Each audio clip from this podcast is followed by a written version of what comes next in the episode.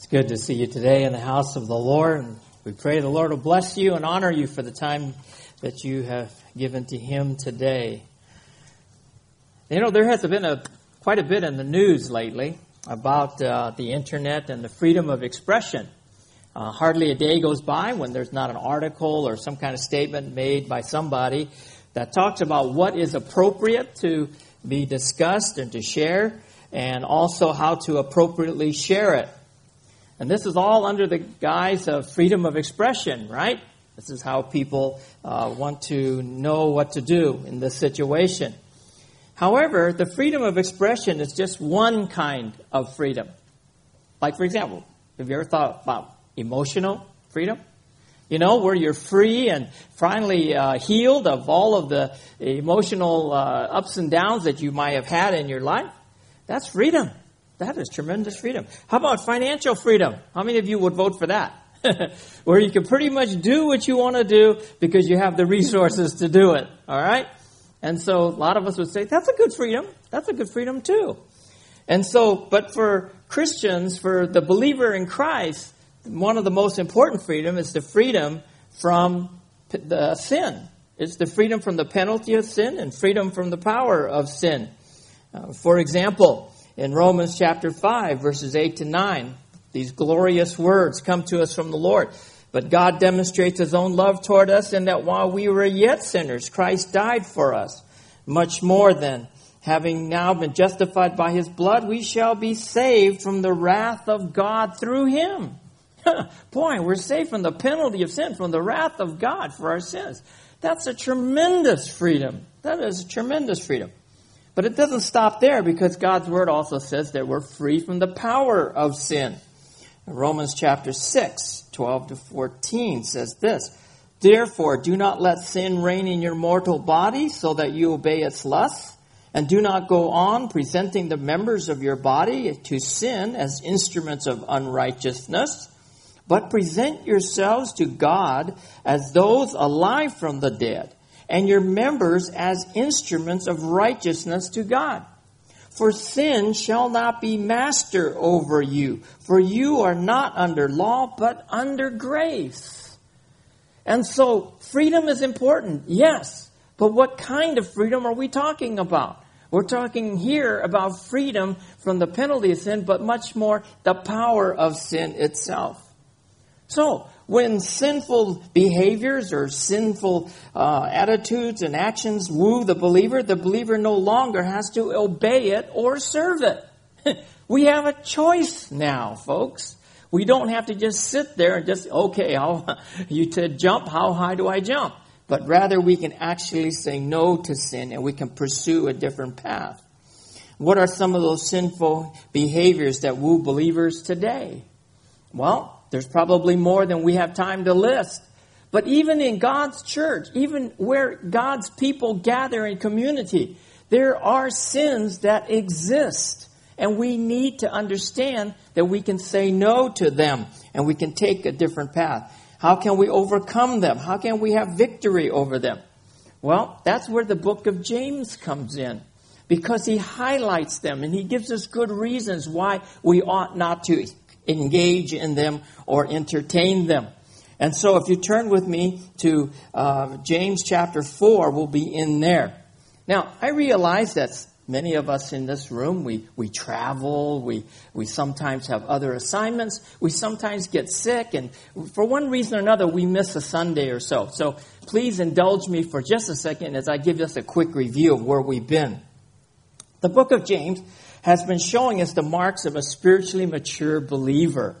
Uh, I like to call it the devoted disciple, all right? It alliterates very well. But I like to call it that. And so what happens is that he's covered a whole list of different actions and behaviors that are common to every believer. As I read the book of James, many, many times I've read it, and uh, every time I've read it, I've always discovered a new sin in my life that I have to deal with, or, or God highlights it because these sins beset all of us. The devoted disciple of Christ, he learns how to persevere in the trials and tribulations of life. How many of us have just been willing to throw in the towel? Can't take it, don't want to do it anymore. and so on and so forth. But you persevere. You triumph over temptation. How many of us have given in to temptation instead of overcome the temptation? Many of us, uh, uh, for example, have been confronted with obeying God's word. Obeying God's word. And so when we see that happen, this becomes important. Another topic that was covered was treats people without partiality. I'm not sure what's happening to our, oh, there we go. Okay. Treats people without partiality or favoritism. He lives out their faith in words and in deeds. You see, how many of us have been, we talk the good talk, we talk a good game, but we don't play it very well. You see? And James comes right at us and he says, no, if you really are a child of God, then the things that happen in your life ought to match that faith. And then controls the tongue, controls the tongue. And that's something probably all of us have had problems with one time or another. And then puts godly wisdom over worldly wisdom. Ah, we've talked about how they're so different. They're so different. And yet, sometimes we really struggle with this. And then understands and avoids sinful conflict. And we talked about that two weeks ago. But today we want to talk about two more sins that we ought to be aware of and that we ought to avoid. What are those two sins? How important are they? Well, the two sins are condemning others and being conceited. Condemning others and being conceited. Now, some of you have already checked out. some of you have said, what am I going to have for lunch? You know, others of you are saying to yourself, How, what am I going to do the rest of my day? Because you subconsciously perhaps say in your mind, I don't do these two things, so I'm not going to worry about this. Oh, I don't know. Let's get into it and let's see where we're at on this. And so turn with me again to James chapter 4, verses 11 through 17. And the sin of condemning others is given to us in verses 11 through 12. Now, this is the tendency to harshly criticize, slander, disparage, or insult another person. And so, in uh, uh, James chapter 4, the first part of verse 11, it says, Do not speak against one another. Do not speak against one another. Now, at first glance, you see about you see that, and you say, "Well, it could mean this, it could mean that." What does that mean? Well, the word "speak against" is more than just a simple insult or put down. It is not just a simple, casual, "Oh, you know, this person's a little weak in this area" or something. It's not that kind of a thing. It is to deliberately slander or run down another person it is a harsh, condemning, critical, derogatory tirade that is malicious and mean spirited. Whoa. This is pretty heavy stuff. So God is not just thinking about us having a casual uh, opinion about somebody. This is a strong uh, decision or judgment about that person. So this is what he's talking about. And oftentimes, when it's used in the Bible, it is used in the absence of the person being talked about. All right? So, if you can imagine this, I know it doesn't happen here. But suppose you get into a cup of coffee at Starbucks and you start talking with a friend or something about somebody else in the church. And slowly, you know, the conversation gets a little deeper, it gets a little darker, and before you know it, you're you're killing this person. you know, you're literally just wiping this person out. You know, oh, this is wrong, that's wrong, and you go on and on. That's the kind of thing he's talking about. And he says where this this harsh, judgmental, uh, condemning attitude prevails. Now, why is God so hard on this? Is he uh, what, what are the reasons against this? Are given to us in the second half of the first verse of uh, James chapter 4, verse 11 says, Do not speak against one another, brother. He who speaks against a brother or judges his brother speaks against the law and the judges and judges the law. But if you judge the law, you are not a doer of the law, but a judge of it. So notice here, one of the first reasons he gives is because we go against the law. We go against the way and the will of God. Such talk such slander, such uh, uh, critical, spirited uh, speaking is against God's law. For example, in the Old Testament, Psalms 101 5. Whoever secretly slanders his neighbor, him I will destroy. God doesn't take this lightly, folks. This is not one of those pat on the hands kind of rebuke from the Lord. The Lord says, I will destroy that person. It is highly unfavorable behavior before God. Let's go to the New Testament, Ephesians chapter 4, verse 31. It says, Let all bitterness and wrath and anger and clamor and, and slander be put away from you, along with all malice. So, if you're going to say to yourself, maybe I should pray about this before I engage in this, put it out of your mind. This is not God's way. It is not to condemn people. Uh, such action also is wrong because it sets us in a position above the law. If you looked at the third part of verse um, uh, uh, 11 uh, of James chapter 4, if you looked in there in the second half of that verse, it says there that we are to um, avoid that kind of behavior because there's only one judge and one lawgiver, and that is God, it says in verse 12. There's only one lawgiver and judge, the one who is able to save and to destroy. But who are you to judge your neighbor?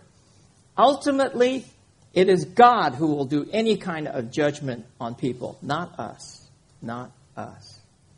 Now, at this point in time, what probably came to my mind and probably is coming to your mind, well, okay, if I'm not to condemn, then what am I supposed to do?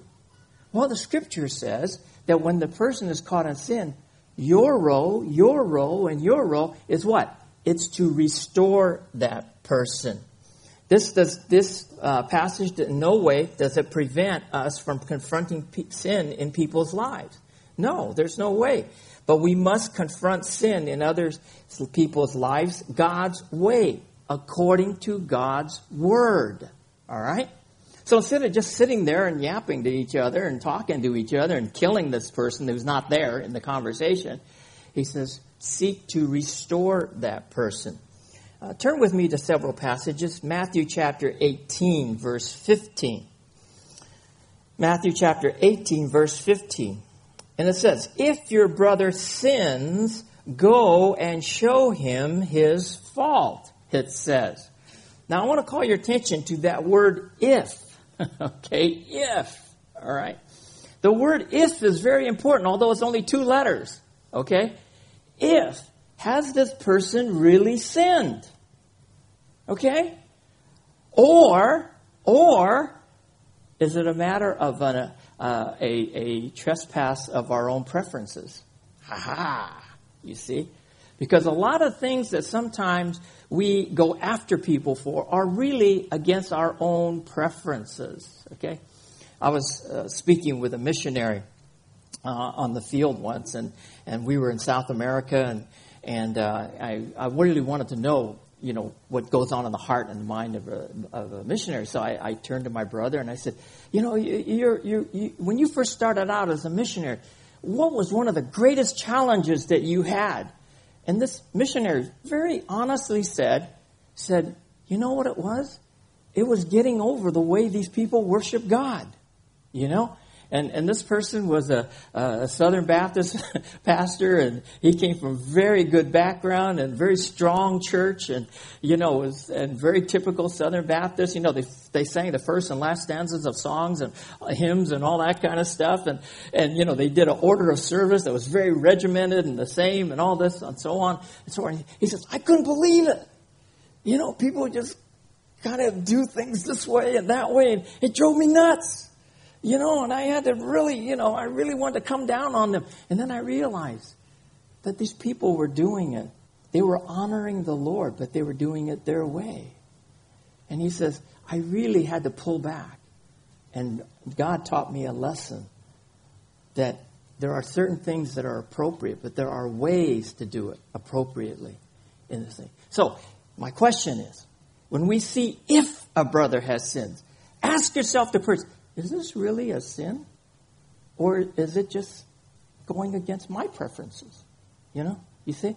And so, if that is the case, let's suppose this person is actually uh, in, into a sin They're actually into something that's very clear, it's very blatant, it's something that's been going on for a while. You have plenty of evidence such, uh, so we move on to the next step. What's the next step? Matthew chapter 7 verse 2. For in the way you judge, you will be judged. By your standard of measure, it will be measured to you. Oh. now, this ought to make us step back for a moment and take a deep breath before we're going after somebody, all right?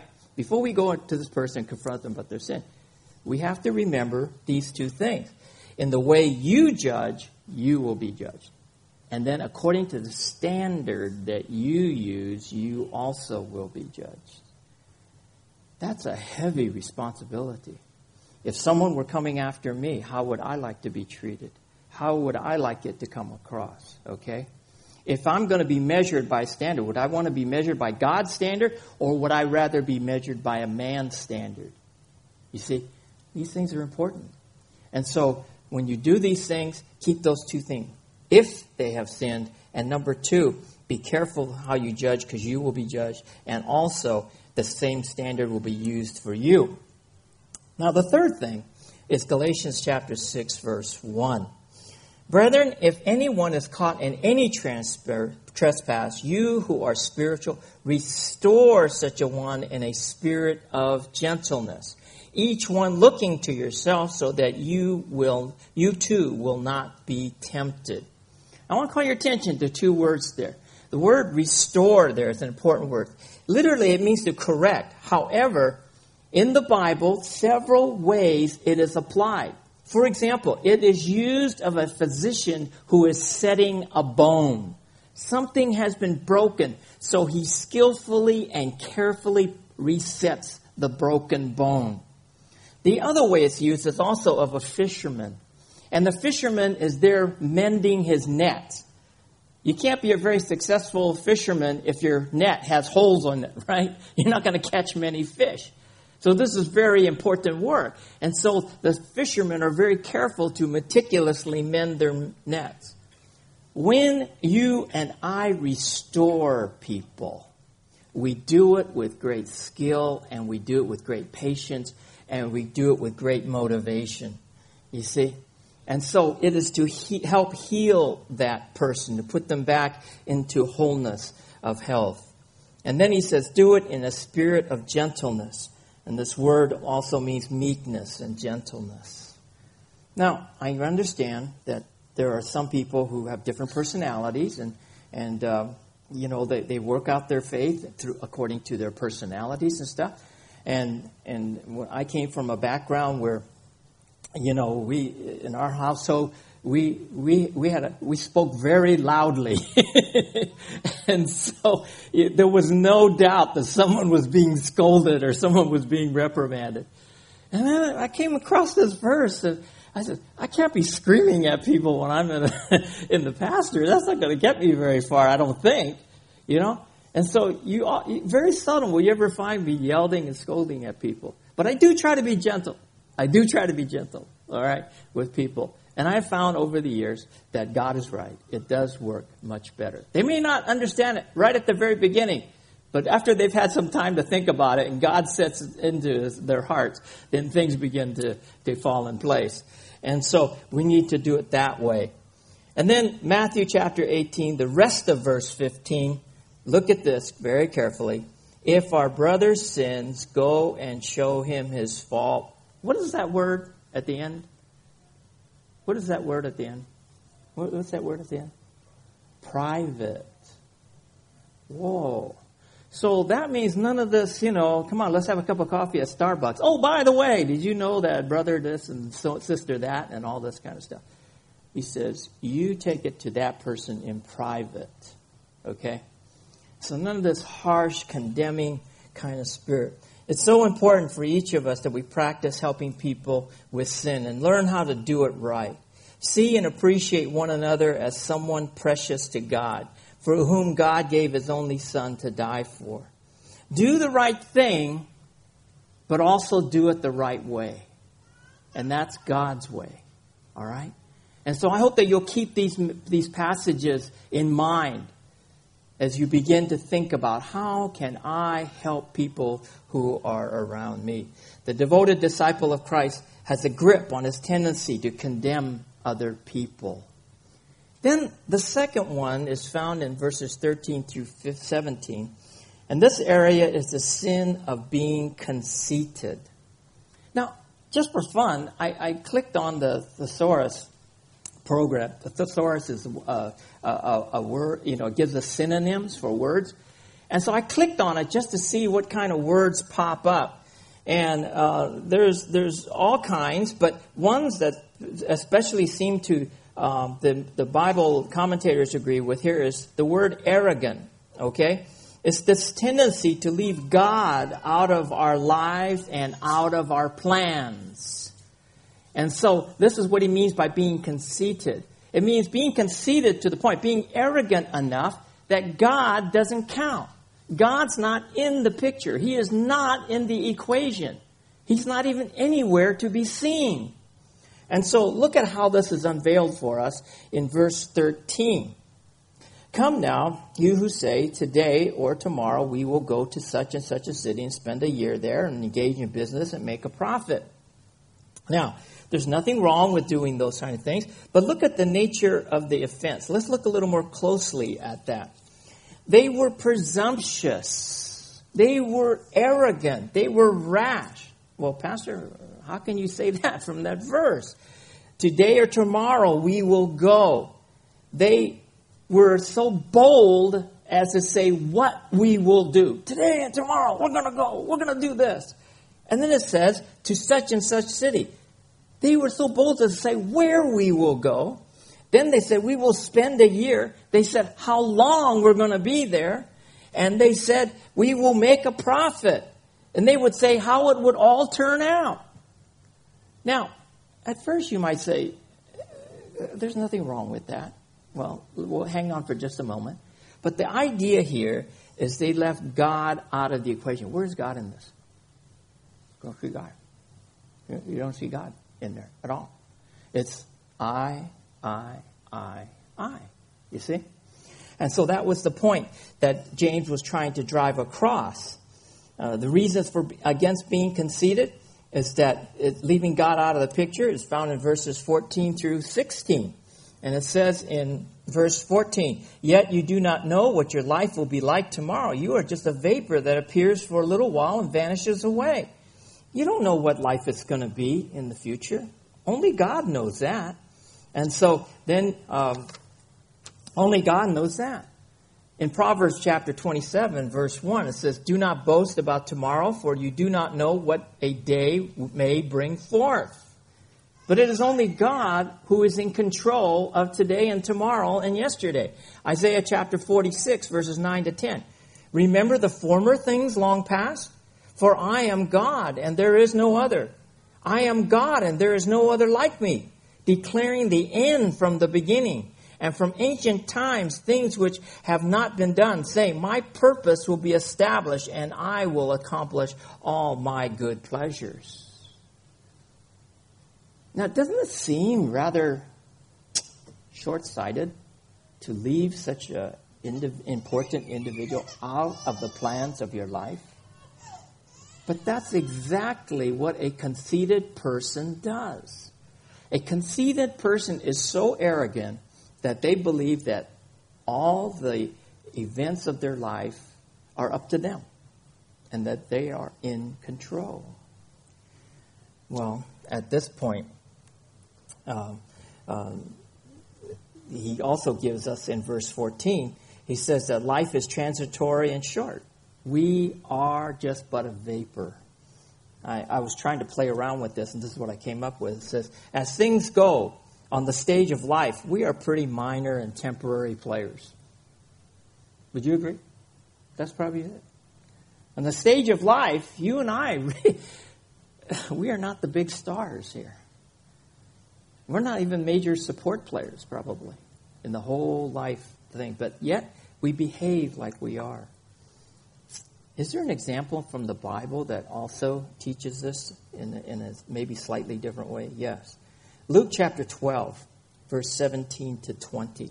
Luke chapter uh, 12, verse 17 to 20. And this is Jesus. He was talking and he gave this story. And his story is about a very successful farmer, a very successful business person. And this, this is what this successful person said, starting with verse 17, Luke chapter 12. And he began reasoning to himself, saying, What shall I do, since I have no place to store my crops? Then he said, This is what I will do. I will tear down my barns and build larger ones, and there I will restore my grain and my goods, and I will say to my soul, You have many goods laid up for many years to come. Take your ease, eat, drink, and be merry. Hmm. Sounds like a Singapore dream come true. Well, wouldn't you think? you know? This guy doesn't have five C's, he's got 25 C's, all right? And so this is what it sounds like. But notice here, I sat there and I counted them. I counted them. There are five times he uses the word I. And then five times he uses the word my. And when you left, he left God completely out of the picture.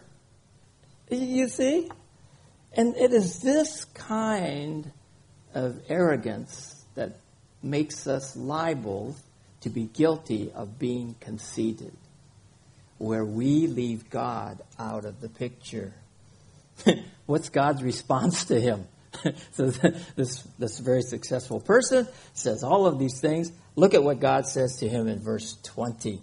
He says to him, right at the, right at the very end, But God said to him, You fool, this very night your soul is required of you.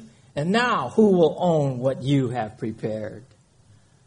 God has the last word you see. And so you can do all of these things, folks, but if God's not in it, mark my words, God will have the final word. And that's what he does. You better keep God, we better keep God in the picture. It is right to keep God at the forefront of our desires and dreams and plans. And then let's look at James chapter 4 verse 15. And he says, "Instead, you ought to say, if the Lord wills, we will live and also do this or that. But as you boast, as it is, you boast in your arrogance, all such boasting is evil. And so, in a very polite way, James is saying, in your planning, you need to include God, if God wills. If God wills. I had a friend in university and uh, he was from the Middle East, and he was a devout Muslim, and uh, so he, I, I, always got a, a convicted in a way by the way he spoke, because he was very polite, very proper, and he would always say things like, uh, "If God wills, I will this. If the Lord is willing, I will do this or that."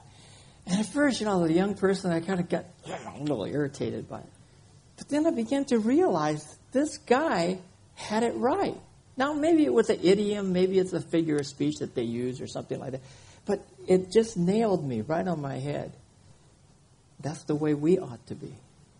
If God wills, if the Lord wills it so, if God is with us, this will happen. You see? Sometimes we get so much into our planning and we get so much into our, you know, research and all of this kind of stuff. And what happens? God gets squeezed right out of the picture. And pretty soon, pretty soon, God's people aren't even thinking about God. Be ever conscious of God's ways and reasonings for doing something. Ever conscious of God's ultimate sovereignty and will and, and rule in our lives. That's all James is trying to say. Well, is God against good business planning? I gave this message one time to a, a group of uh, you know young, aspiring, up and coming uh, young young people, and I, I, love being with them because they say they say things very honestly, you know. And well, is God against planning? That's what I do for my company, you know. And I said, no, He isn't. Look at Luke chapter 14, verse 28 to 30. Luke chapter 14, verse 28 to 30. For which one of you, when he wants to build a tower, does not first sit down and calculate the cost to see if he has enough to complete it? Otherwise, where he has laid a foundation and is not able to finish, all who observe it begin to ridicule him, saying, This man began to build and was not able to finish. Okay? God is not against good business planning. You got to keep it in mind. But the trump card is God. And He always is. God has ways of doing things that'll just blow your mind. Let me give you an example. In our in my second church, we, we bought land and and uh, we were there, and, and God was was blessing the church, and, and so we felt the need to. Our buildings that we bought were quite old, and so we decided that it was time for us to build a a family center, we called it. And so this was a, a, a about a 13,000 square foot building. And uh, so the cost came in, estimated cost. This is U.S. dollars. Okay, Sing it would be a lot higher, but it was uh, it came in about uh, six hundred thousand dollars, some five to six hundred thousand dollars.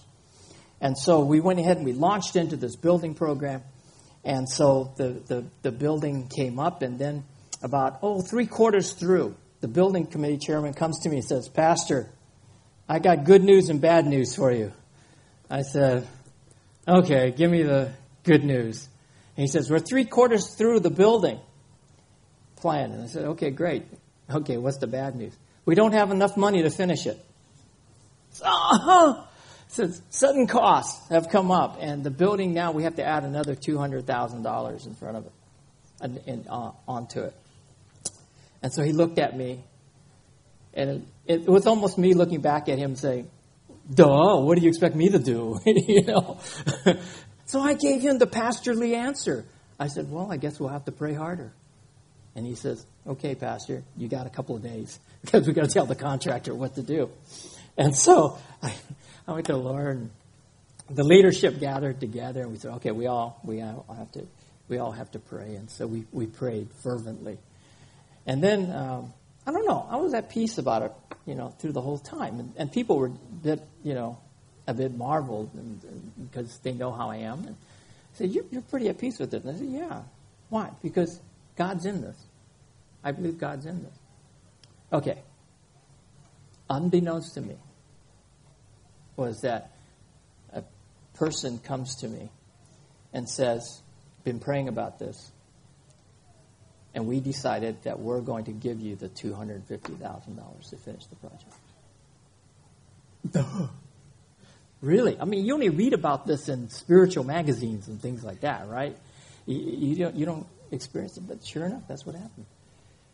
And so, I guess if you look at me and you don't see me particularly all crazy because of numbers, it's because I've learned through four building programs that money is the easy part. The hard part is the heart of the people. The money is the easy part.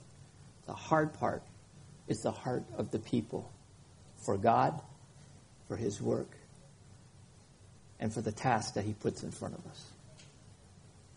And this is what happens here is that if we become conceited, we become arrogant, if we take to ourselves, we've done this, we've done that, and this, and that, and that, and we squeeze God out of the picture, and God is no longer in the picture. Whether we're talking about the choice of a career for our life, or we're talking about a direction for our church, no matter what it is, no matter what it is, if we squeeze God out of the picture,